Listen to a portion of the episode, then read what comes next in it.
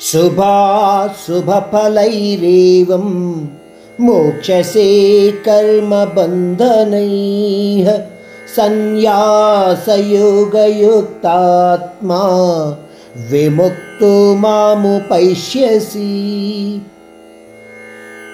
एक और बार परमात्मा हम सबको याद दिला रहे हैं कि अपने आप को तुम करता मत मानो। आपको याद हो, परमात्मा ने हमसे कहा था पिछले अध्यायों में, आपसे होने वाले कर्म आपके इच्छा के अनुसार नहीं होते हैं, क्योंकि त्रिगुणमय रूप इस माया जगत में प्राकृतिक गुणों के साथ कर्म अपने आप में बरतते रहते हैं। परंतु जिस दिन आप अपने मन को वश में रख पाते हो सभी कर्म आपके इच्छा के अनुसार होते हैं।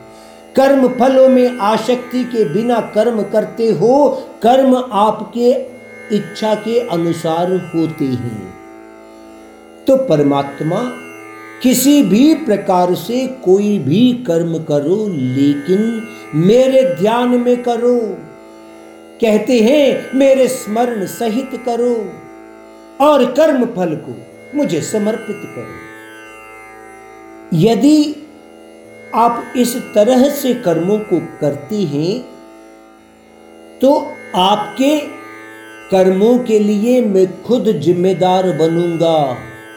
आप चाहे कोई भी कर्म करो। इस प्रकार मेरे शरण में आए आप नित्य आनंद को प्राप्त करेंगे। परमात्मा कहते हैं, कर्म को कभी मत त्यागना। केवल कर्म फल मुझे समर्पित कर।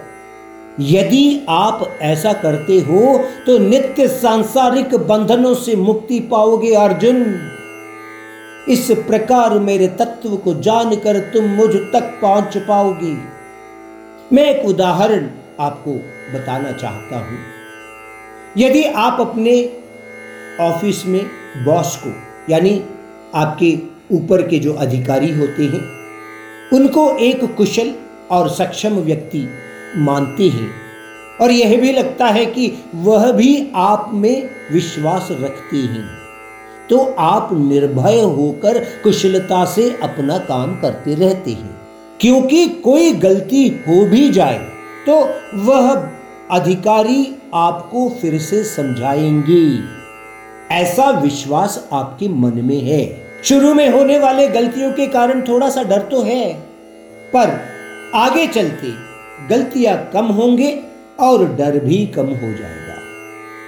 अच्छे कर्म फलों में आशा रखकर भी आप मुख्य रूप से कर्म को सही तरीके से करने की कोशिश करेंगे।